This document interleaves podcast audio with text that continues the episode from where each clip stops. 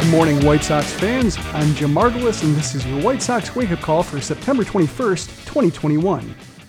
The White Sox magic number was halved on Monday night, and the White Sox didn't even have to do anything.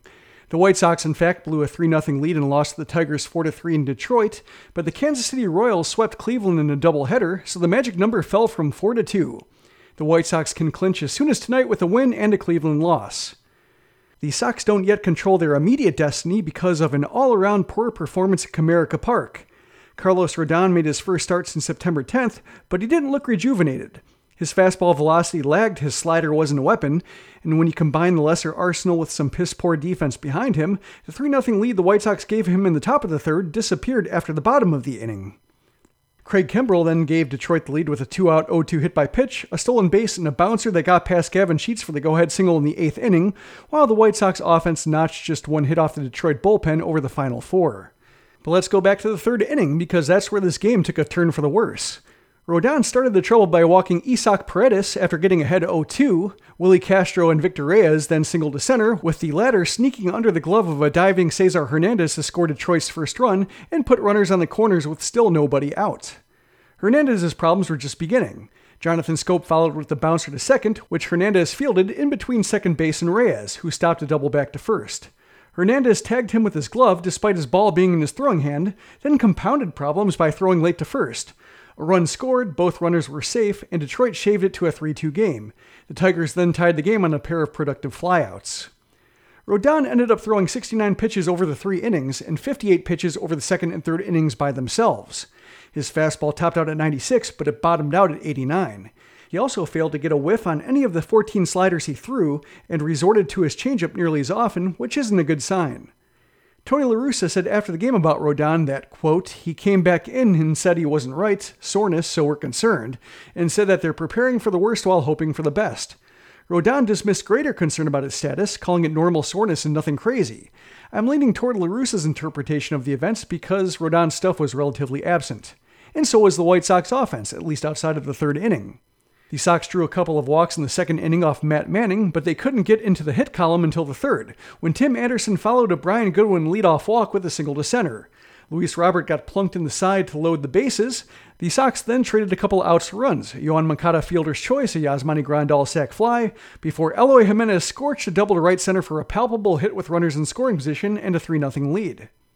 The Sox only mustered two hits over the next six innings and none after the fifth. Manning induced 10 groundouts over his five innings, and when the Tigers' bullpen showed up, so did the strikeouts. Detroit relievers fanned five over four innings without walking a soul. The White Sox bullpen was just as effective until Kimbrel in the eighth, and it was very much a Kimbrel type eighth. With two outs and nobody on, he hit Robbie Grossman on the foot with an 0 2 curve, yielded a stolen base, then gave up a single on a curve in the zone to Harold Castro, who bounced it past Gavin Sheets. Sheets had a rough night at first base as he'd previously kicked a ball in an attempt for a sliding stop and wasn't in a position to cut off a throw from center that got over his head and gave up an extra 90 feet. White Sox fans typically don't need another reason to appreciate Jose Abreu when he gets a day off, but that'll give you a few games of not taking him for granted. Anyway, the White Sox and Dallas Keuchel will try to return to the win column this afternoon against Detroit's Tyler Alexander. Today's game was originally supposed to be a tonight's game, but the start time was moved from 5:40 p.m. to 12:10 p.m. Central because of threatening weather.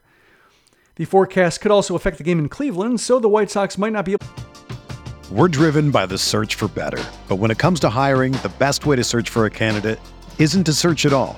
Don't search, match with Indeed. Indeed is your matching and hiring platform with over 350 million global monthly visitors, according to Indeed data, and a matching engine that helps you find quality candidates fast. Ditch the busy work. Use Indeed for scheduling, screening, and messaging so you can connect with candidates faster. Leveraging over 140 million qualifications and preferences every day, Indeed's matching engine is constantly learning from your preferences, so the more you use Indeed, the better it gets. Join more than 3.5 million businesses worldwide that use Indeed to hire great talent fast. And listeners of this show will get a $75 sponsored job credit to get your jobs more visibility at Indeed.com slash BlueWire. Just go to Indeed.com slash BlueWire right now and support our show by saying that you heard about Indeed on this podcast. That's Indeed.com slash BlueWire. Terms and conditions apply. Need to hire? You need Indeed. Able to clinch the Central even if they take care of business on their end. In some good injury news, Adam Engel is expected to be activated for today's game. Now we'll just have to see what kind of workload he can carry. We're driven by the search for better. But when it comes to hiring, the best way to search for a candidate isn't to search at all. Don't search, match with Indeed. Indeed is your matching and hiring platform with over 350 million global monthly visitors, according to Indeed data, and a matching engine that helps you find quality candidates fast.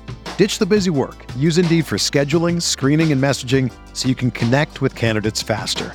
Leveraging over 140 million qualifications and preferences every day, Indeed's matching engine is constantly learning from your preferences, so the more you use Indeed, the better it gets.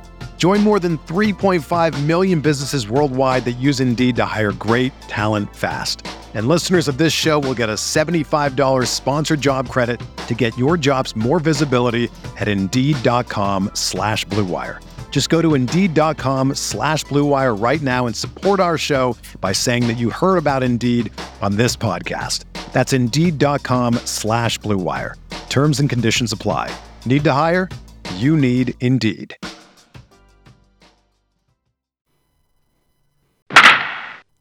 Down on the farm, the minor league season is over for everybody except the Charlotte Knights and the Dominican Summer League White Sox affiliate. The Knights got an extra 10 games tacked onto their schedule as part of the Triple A's final stretch gimmick, and their five game series against Norfolk will start on Wednesday. As for the DSL White Sox, they beat the DSL Orioles first squad 5 2 in 6 innings. Victor Quezada went 1 for 3 at the strikeout. Around the league, as previously mentioned, the Royals took both games of their doubleheader against Cleveland, 7 2 in Game 1 and 4 2 in Game 2. Salvador Perez hit his 46th homer of the season to own the home run record for a catcher who spent at least 75% of his games behind the plate in a season.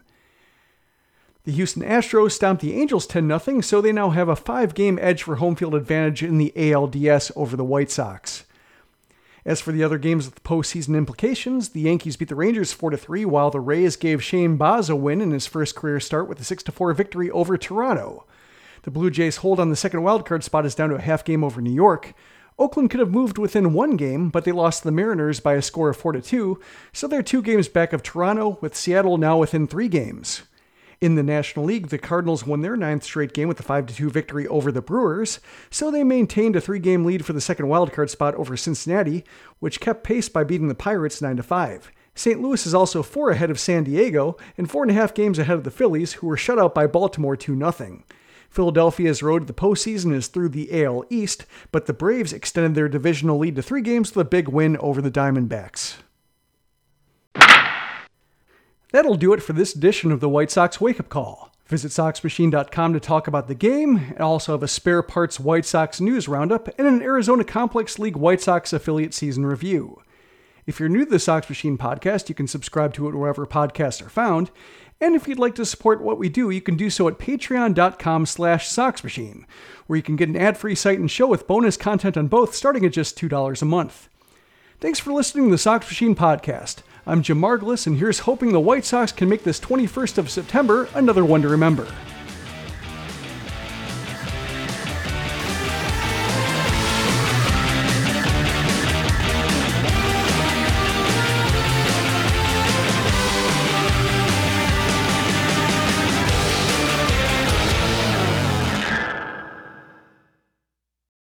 Without the ones like you, who work tirelessly to keep things running, everything would suddenly stop. Hospitals, factories, schools, and power plants, they all depend on you. No matter the weather, emergency, or time of day, you're the ones who get it done. At Grainger, we're here for you with professional grade industrial supplies. Count on real time product availability and fast delivery. Call clickgrainger.com or just stop by. Grainger for the ones who get it done.